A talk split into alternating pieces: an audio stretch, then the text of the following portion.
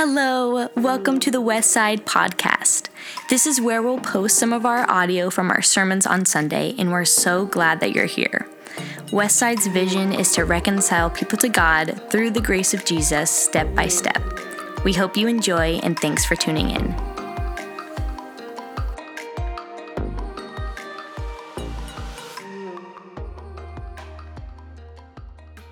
Today, we continue our series in Genesis. Um, and we are going to make it a couple more verses into Genesis. And at this point, you're wondering, a 12 week series, it does not seem like we are going to get all the way through the book if we go a couple verses at a time. And that is a great observation. We will, uh, we will adjust as necessary, is uh, what I'll say. But there's, there's so much in this first week um, that is pertinent to our lives today, to um, what it means to be a, faithful follower uh, today. That uh, you just can't get you can't get fancier than it. You can't outsmart God with, with some of these things. And when we're talking about the the way that the universe was ordered, uh, I think it's good to slow down. I was not going to preach on this today, actually. I was going to get us moving a little bit further along into the book of Genesis, as would have logically made a little more sense. Uh, but I felt God all week saying, nope, we're going to talk about Sabbath instead. So here we are, and we're going to talk about Sabbath today. Um, I did this when we, we talked about loving your digital neighbor earlier in the, in the summer. Um, and um, I find it helpful to fairly regularly go back to the fruit of the Spirit as a sort of like litmus test for how things are, right? Love, joy, peace, patience, kindness, goodness, faithfulness, gentleness, self control. Doesn't that sound like stuff you want your life to be marked by? Yeah, it's like, I want to be, be more of that. This morning, I want us to take that list and impose on it this question Which of these are you better at when you're tired?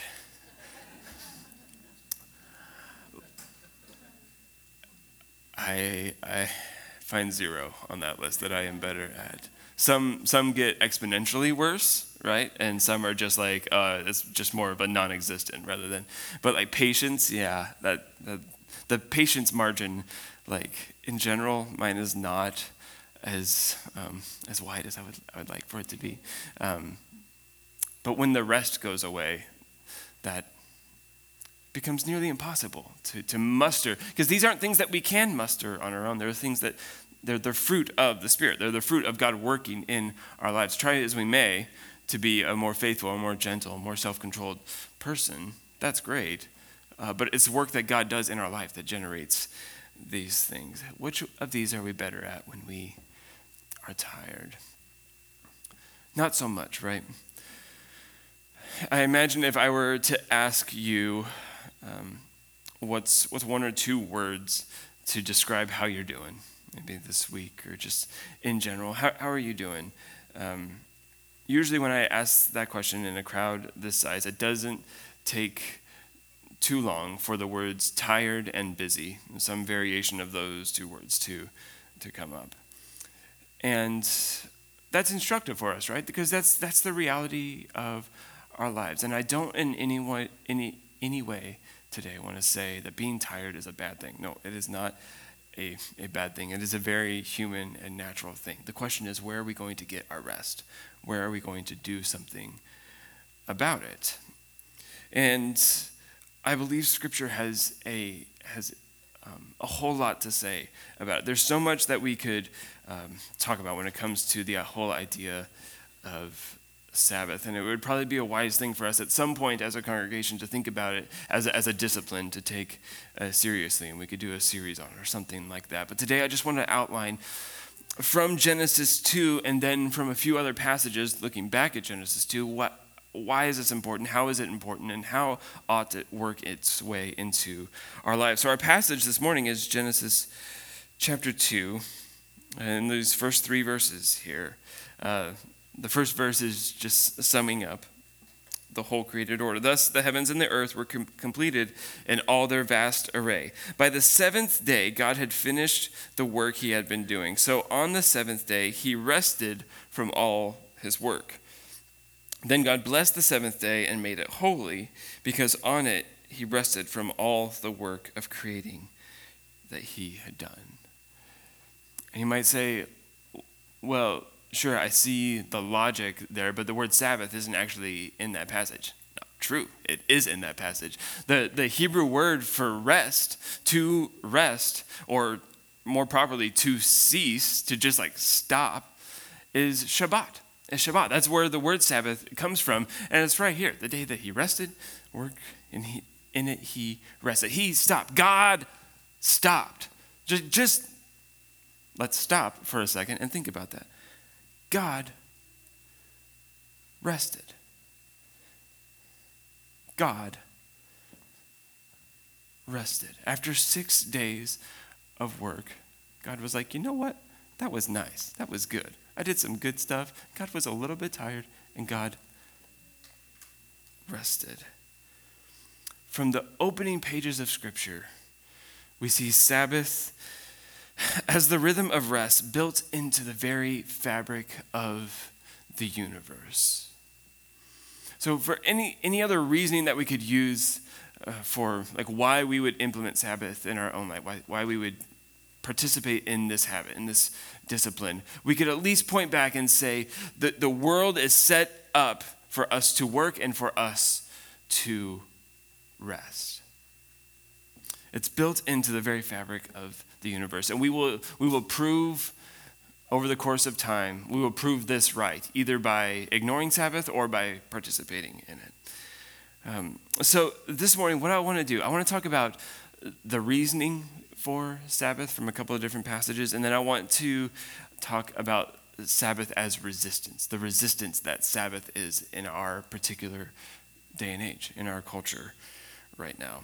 Um, it finds a way of resisting whatever culture it finds itself in, and I find that fascinating. But first of all, uh, our first reason for Sabbath is that we rest because God rests. We rest because God rests.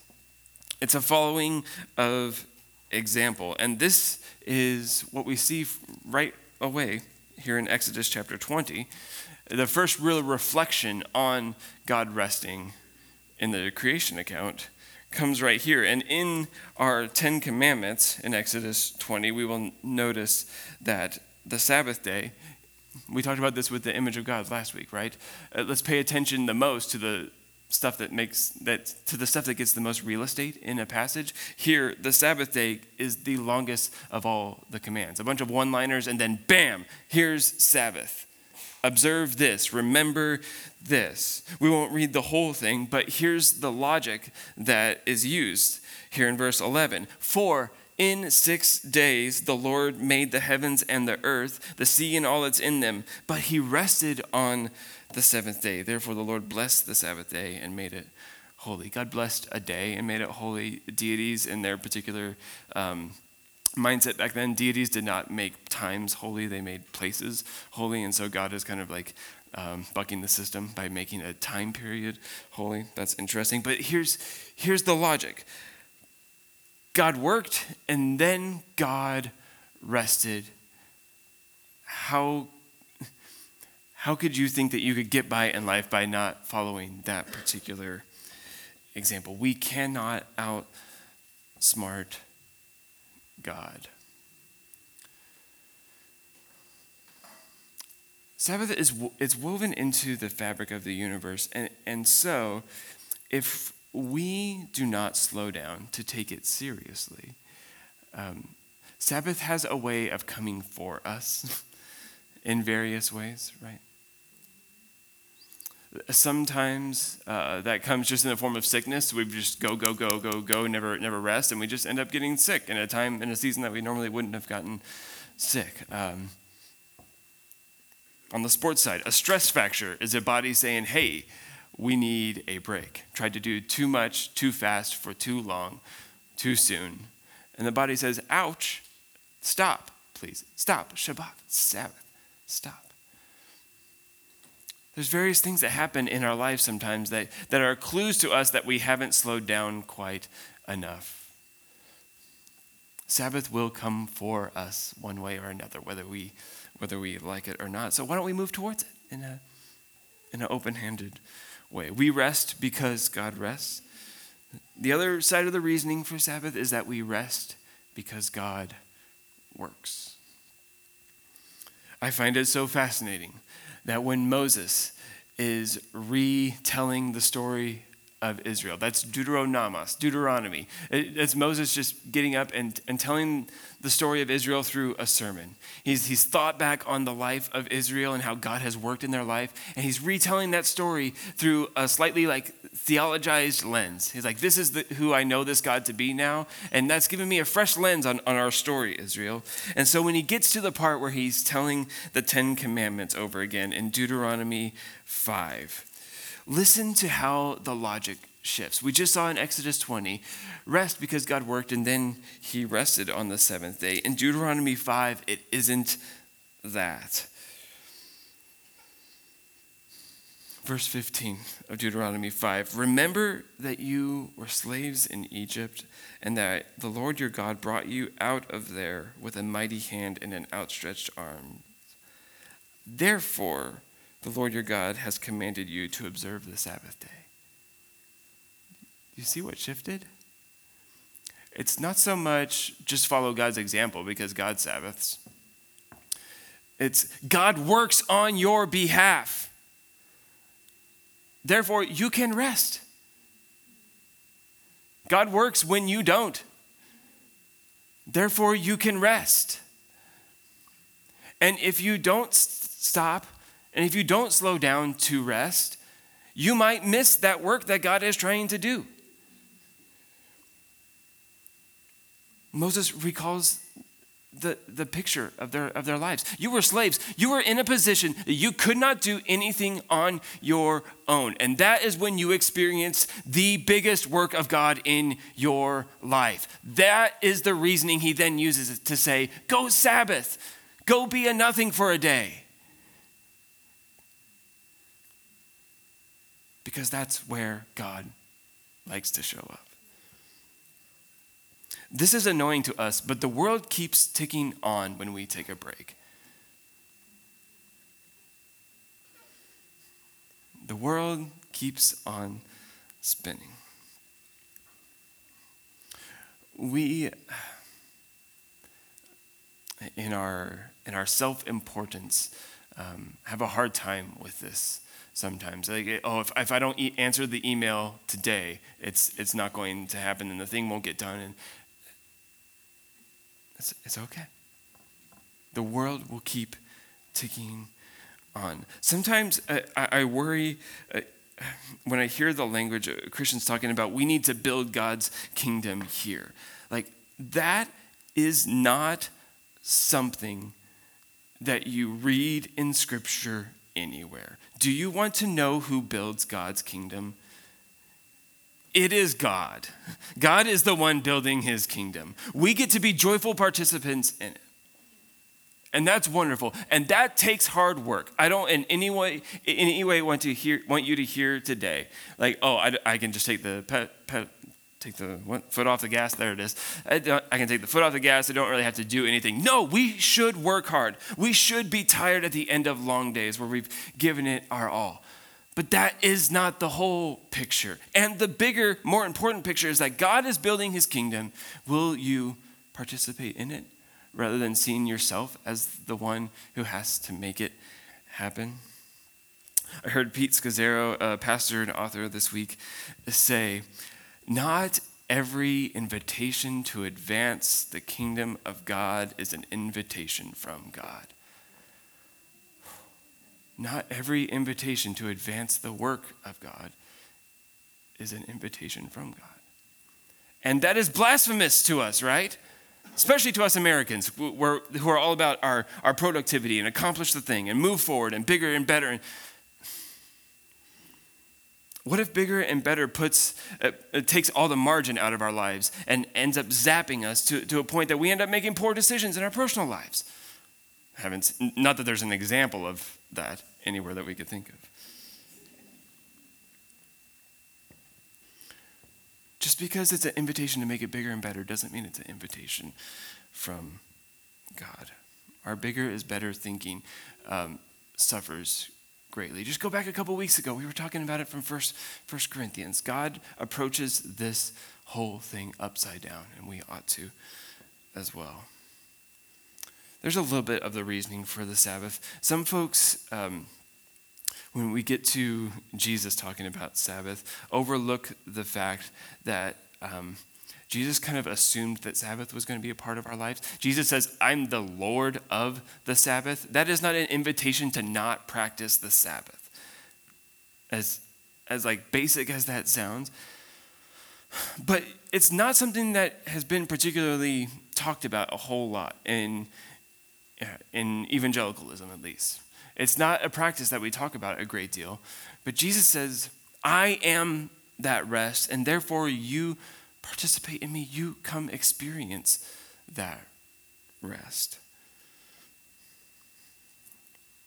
There's a reasoning, and there's eh, here's the other piece. Sabbath Sabbath is resistance in our culture in, in a lot of ways. I want to just talk about two. First, Sabbath is resistance against the idol of productivity.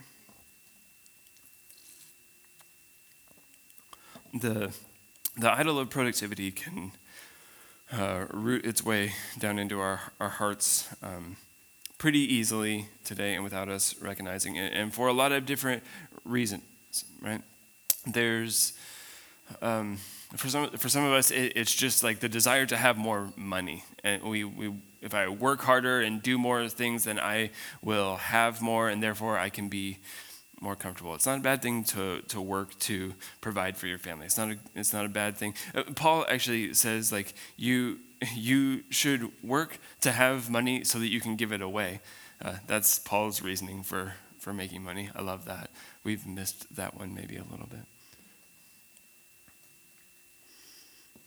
But Proverbs comes right out and says, "Don't overwork to get rich." There's a verse that has missed the American lexicon of things that are important.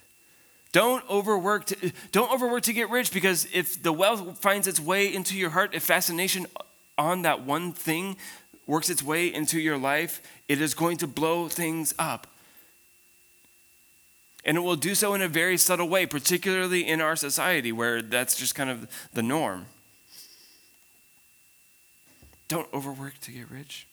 But also, I think maybe that is not so much the thing that we deal with, but maybe the idol of productivity finds its way into our lives when we find just our identity in the things that we accomplish. All of the to do lists got done this week, and therefore, therefore, I earned a Sabbath. There is no earning Sabbath. Sabbath is a rhythm that comes and goes and comes and goes, and you, you don't achieve it, there will always be another thing to add to the to do list. There will always be more to accomplish. And the whole point is you were in a situation you couldn't get yourself out of, and God brought you out of it. Your life, your identity is not about what you have accomplished. again, I want to be very clear. There, there is very good reason to work long hours. There's a difference, I think, between working long hours and workaholism. Uh, I think one of the questions that we can ask, well, I think there's a couple good questions to ask. Like, are, am I a workaholic or am I just working long hours? Like, because when God calls us to something, and like it takes it takes effort, it takes time, like that will consume us in, in a way. But here's a couple questions to, to diagnose whether I'm a workaholic or whether I'm just like working hard. First is can I put it down? Can I turn the email off for a bit? Can I live life without notifications for a minute? Can I not answer the phone when it's work related in the middle of a weekend apart from work hours? Can I put it down? Can I stop thinking about it and just joyfully think about literally anything else for a little bit? Can I put it down? And then, how is it affecting the rest of my life? How is it affecting relationships, family, your ability to just enjoy life at all? Any of that. How does it affect the rest? If you're working long hours and like, but that fits into the rhythm of your life at this time, wonderful. But if you're, if all you ever do is work to the neglect of the things that God has put in your life to be responsible for, the people that God has put in, into your life to, to care for, that is not okay. Sabbath can be a reset when we get off balance in this way. The idol of pro- productivity, I think, becomes particularly dangerous when it comes to working, doing work for God, because we can so easily excuse it away as like, oh well, I'm at least this is God's work. And this can be true for people in ministry, but also in any position. If I'm, do, if I'm adding extra to my life to go do this thing for God, that might be all well and good. But then our, the shift is so quick to like being the hero of that story, to us being the hero, us being the one who's doing the thing for God, rather than God's kingdom is, is growing. We are, we are so good slash bad at at this, right? At that subtle little shift. I am I want to give my life to this work for God. Awesome. So that I can be known for it. Not awesome. Not great. It's a subtle shift, but it's an important one and one that we ought to be cognizant of.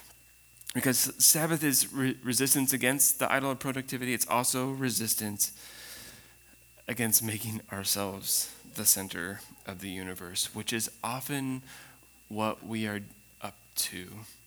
It's not purely what we are up to, but sometimes it's what we are up to when we are adding stuff to our, our lives that is good stuff for God. It's more often that we that we like the credit for it, making ourselves the center of our, our universe. The, the, I've noticed um, that making yourself the center of the universe is something that particular generations like to it's an insult. They like to lob at other generations. Young folks like to see the way that old folks do this and older folks like to see the way that young folks are doing this.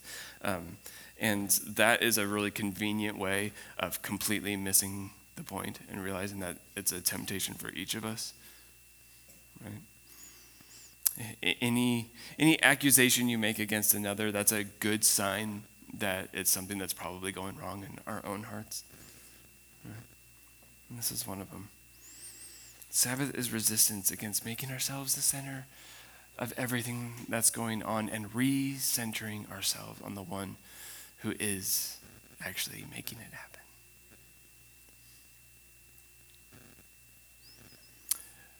Sabbath is difficult because it's a concerted time away or off or down. It, does, it doesn't fit super well with our natural rhythms unless you've made it a habit over the years. If you have, then you've experienced the benefits of this. If you haven't, it, it might be difficult to start to implement. And we'll talk about what it looks like to maybe work this into our lives.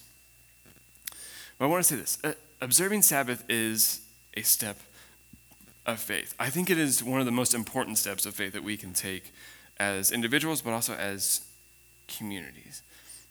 Because it is saying, I can back off and trust that the thing will still get done. I can trust that God is still going to move. Observing the Sabbath is a, is a step of faith and a group of people, lest we think this is a purely individual thing. You can't actually Sabbath super well as, as just like an, uh, on an island. It takes it takes a group, it takes a community. So, a group of people who takes this seriously will create margin for God to work in ways that confound human sensibilities. This ought to be energizing for us as a community. As we think about people who learn to rest well together,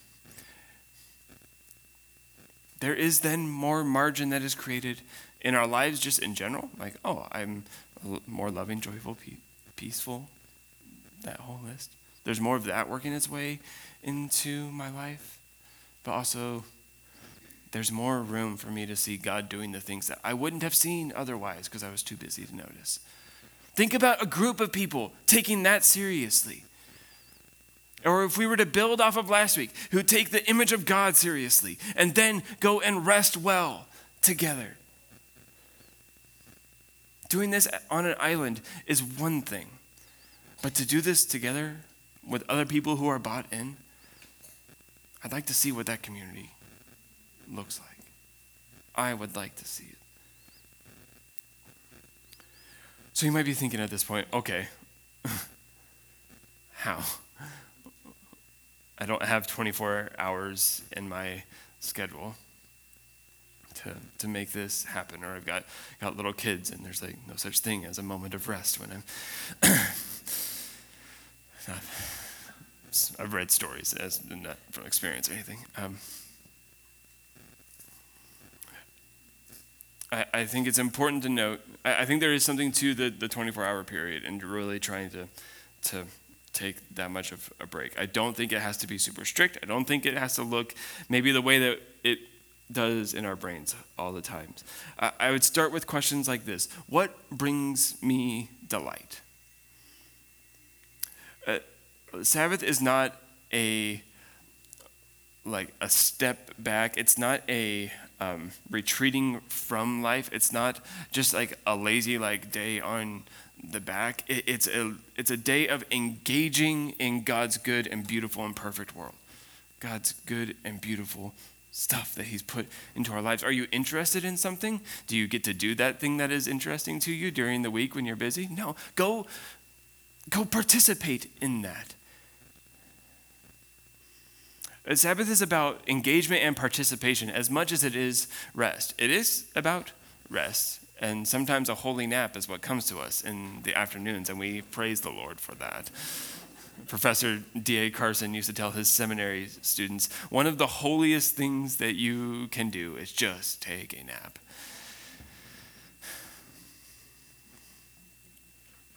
So, rest ought to be part of it, but it's also about engagement purposeful engagement. If you're an artist and you don't ever get to like have a creative outlet, like that is something you need to prioritize. Like there's something about your soul that is made whole when you are doing and making and, and creating.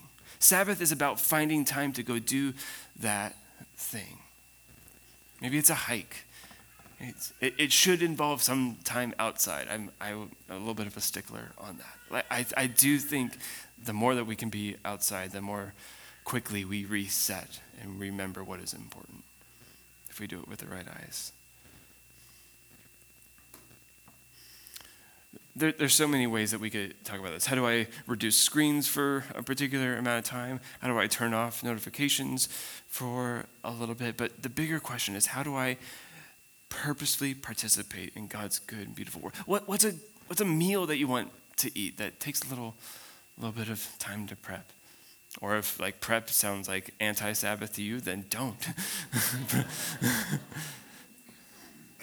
prep it the day before. Sometimes it takes extra work to Sabbath well. There, there is something to that. Or uh, I have a handful of of close friends in my life, and I really do consider Papa Murphy to be one of them. Like Pop, Papa Murphy's, like you throw that thing in the oven, and like there's nothing but like just goodness and worship coming out, and uh, I want to be clear this is not about adding one more thing to your life. This is not about an extra rule to, to feel like you're adding to the burden of, of your life. You, you may look at that fruit of the Spirit list and think, oh, I am tired and I'm not doing any of those particularly well right now. Or there's some, some of those that are struggling right now. And I want, I want you to hear that, that Jesus is not like frustrated with that. Jesus is not disappointed with that. Instead, Jesus says, Come to me, all who are weary and heavy laden, and you will find rest for your souls. Stop. Stop. Or as this as God says in the Psalms, be still and know that I am God. There is a huge aspect of the nature of God that we will not know until we slow down. He is the God who walks. We find him walking in the garden. We find Jesus walking from place to place. Go the pace of Jesus, and you will encounter him in a new way. This is not about adding something to your life. This is an invitation to the ones who to the one who says, "Bring your tired. I've got this."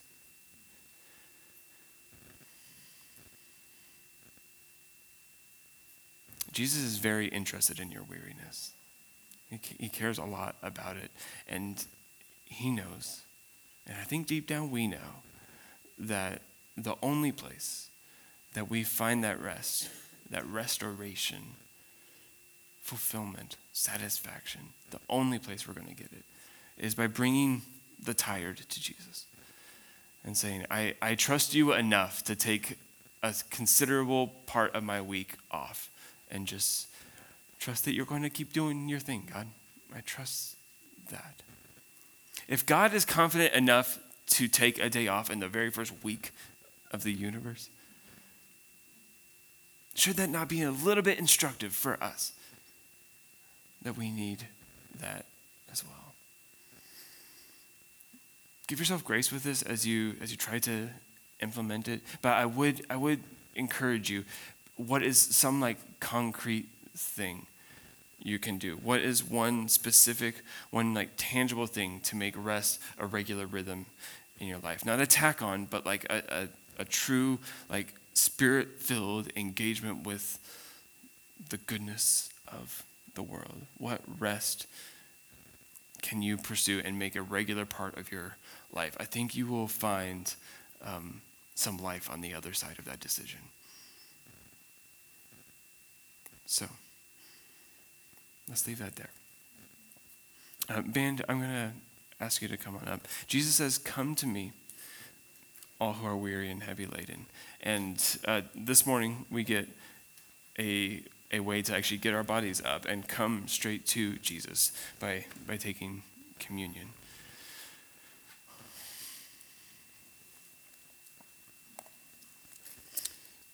Paul, Paul says it this way in, in 1 Corinthians 11.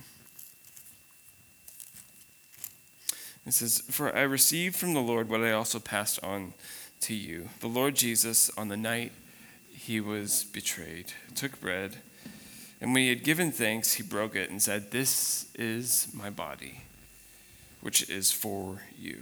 Do this in remembrance of me. And in the same way, he after supper, he took the cup, saying, This cup is the new covenant in my blood. Do this whenever you drink it in remembrance of me. For whenever you eat this bread and drink this cup, you proclaim the Lord's death until he comes. To take the elements this morning is a reminder of the importance of this yielding of faith, yielding of what we think to be important to the one who holds us no matter what. So, over the course of this song, you can come on up, take the elements. The prayer team's going to be over here. If you feel like uh, there's something in particular God's stirring in your heart, you can chat with them, pray with them. Uh, you can talk with me afterwards, talk with anybody on our staff. Uh, we'd love to talk with you. Um, I, I pray that God works in your heart individually, but also within us as a community, that we begin to be folks who collectively take God's summons to rest seriously. Let's worship through communion.